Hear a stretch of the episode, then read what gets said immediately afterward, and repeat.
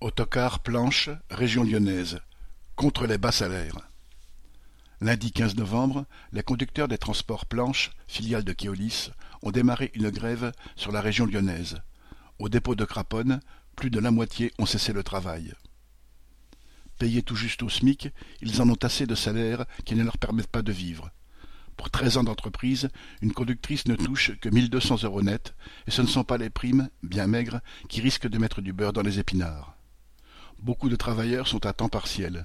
Tous sont constamment dans le rouge et ont le sentiment que de tels salaires ne sont que le signe du mépris du patron. Les journées à rallonge, douze heures, voire treize heures d'amplitude, et des coupures non payées, parfois loin de chez soi. Outre leurs tâches de conducteurs, ils doivent s'en assurer de multiples autres. Nettoyer le car, faire les pleins, etc.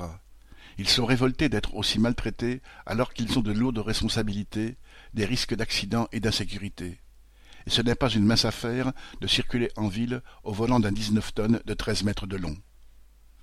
Les conducteurs ont reçu des marques de sympathie de gens venus les encourager et d'automobilistes qui les saluaient à coups de klaxon. Ils sont déterminés à poursuivre leur grève. Correspondant Hello.